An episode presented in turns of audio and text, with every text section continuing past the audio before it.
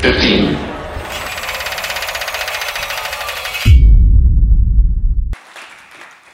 Ladies and gentlemen, I'm going to start with Asterix the Gaul. In this series about the indomitable Gauls, there is an early adventure called Asterix and the Goths. There is a scene where two Roman legionaries stumble across two of their comrades, bound and gagged. And the legionaries mistake these um, uh, restrained legionaries as, um, it's a long story, um, Goth prisoners who are actually Asterix and Obelix who they're searching for. And one legionary turns to the other and says, Look, a fat one and a little one, Visigoths. And his comrade turns and says, Visigoths? Why the past tense? Ladies and gentlemen, you must take my word for it that this is very funny. I have seen a Times columnist, I work at the Times, I have seen a Times columnist crease up in laughter on reading this. But getting the wordplay, getting the gag, depends on knowing Latin grammar. And not everyone knows Latin grammar. It took me until well into my 30s to realize that there was a joke here. The joke was made up, like everything else in the English editions of Asterix, by the translator Anthea Bell. Uh, she is my mother, and I grew up with these characters. I was the sort of prototype of children of, say, eight or nine or ten who read Asterix and enjoy it, who know that there must be secret grown up jokes here somewhere, but we don't worry about them. It took me into my till well into my 30s to get this joke about Latin grammar. I, I just didn't like to ask her in case she concluded that she had brought into the world a son possessing the cranial capacity of Obelix the Gaul. So I just let it go. She is the only translator in any language to have done almost all the Asterix editions. She translated, I think, 37 or 38 up until the last uh, one that appeared at the end of last year. The, um, the secret, the little secret, the unspoken secret about Asterix is that they are variable in quality. The first run with the author Goscinny, René Goscinny, uh, who died tragically prematurely in 1977, is a comic masterpiece of wordplay and topical allusions.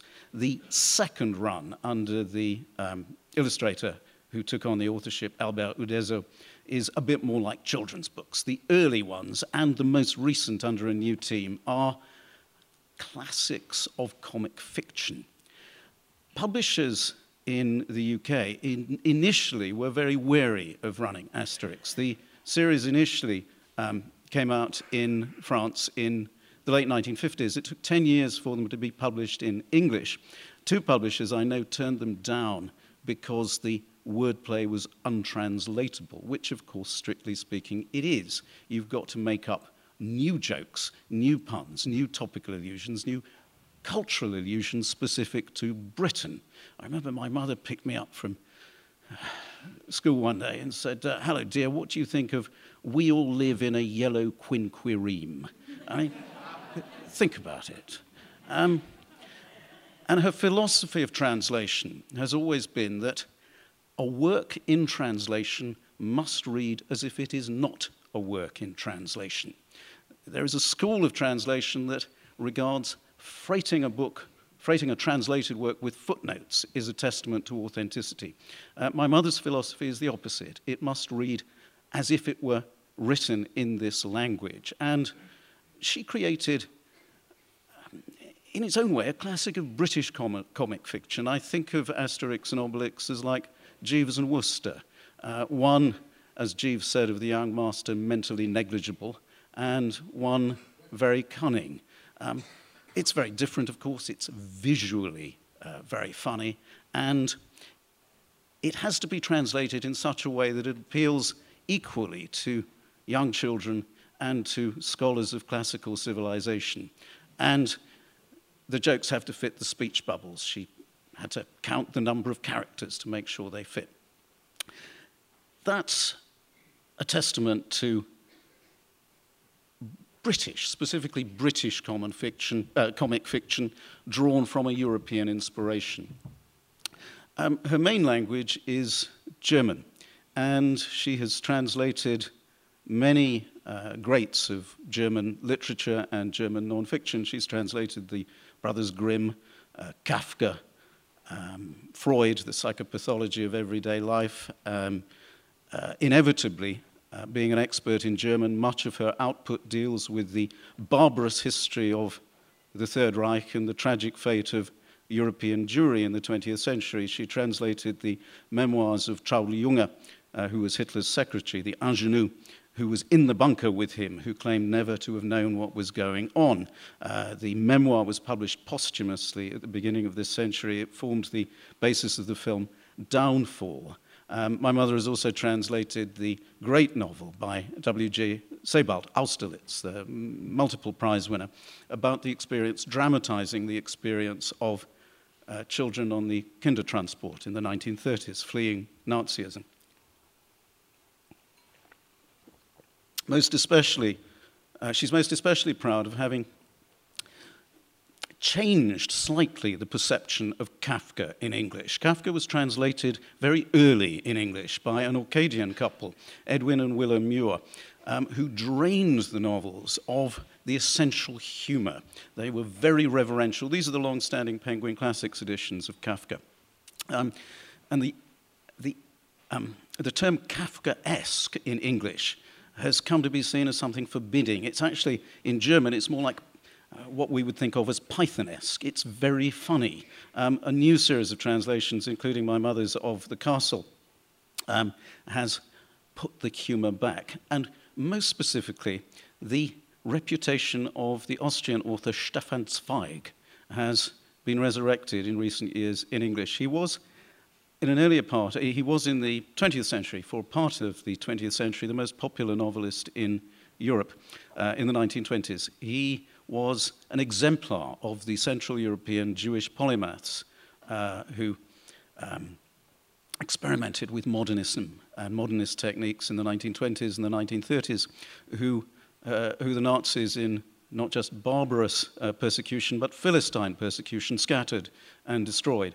Um, uh, Zweig uh, fled first to this country, in fact. He lived in Bath with his wife Lotte for a time. They then fled to exile in Brazil uh, in the town of Petropolis, where they uh, took poison in 1942, committed suicide, um, and um, he left a poignant, uh, Zweig left a poignant suicide note that's now in the archives in Jerusalem, um, in which he lamented the destruction of the German speaking culture.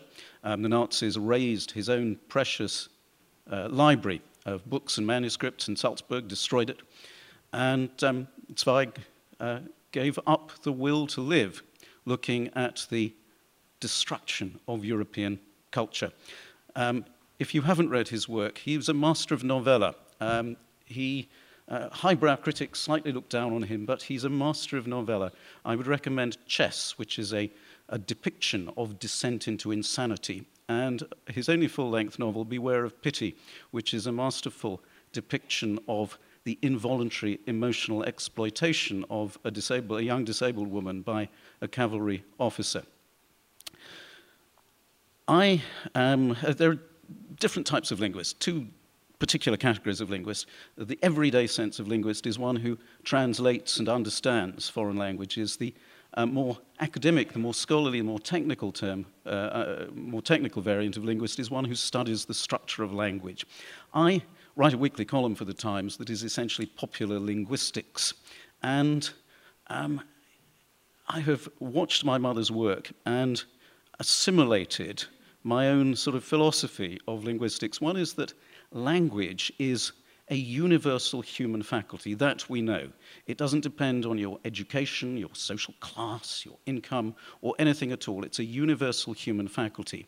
Um, and from this um, distinctive human faculty, some theorists, notably the linguist Noam Chomsky and the cognitive uh, scientist Steven Pinker have concluded that language is an innate uh, human faculty.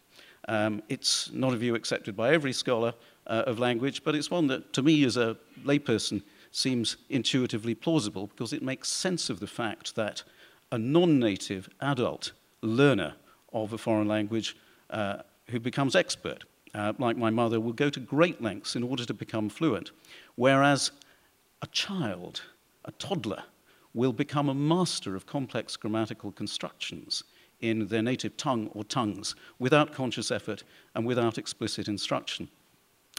Um, and the Chomsky Pinker idea seems to make sense in the personality of my mother.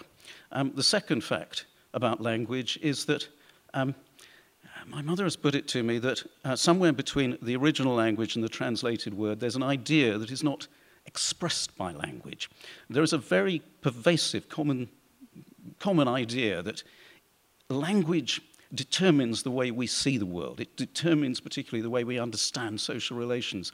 Um, it's exemplified, this idea, in George Orwell's brilliant creation of Newspeak. But it's all wrong. It's all untrue. Um, as Pinker puts it, um, we think not in the words of our language, but in a set of symbols that he calls a universal mentalese. And to me, the work of the translator is the sharp end of this. My mother um, had a massive stroke at the end of 2016. She was hoping to translate the next Asterix book, the one that came out at the end of last year. She went into a nursing home. She uh, is unable to speak, unable to move. Her great mind has now departed. I visit her every week. She does not know who I am. Uh, she has the Times delivered to her bedside, but no recollection of why she requested it or what it's for. I'm not downcast by this. I look at her um, literary output, the corpus of her work, and I note that in a world of perplexing ethno-nationalisms, the recrudescence of xenophobia, and particularly its most virulent and ancient form, anti-Semitism, someone who can penetrate the veil of language and bring to life this universal human faculty and this common literary inheritance is something very precious, something very important and increasingly important.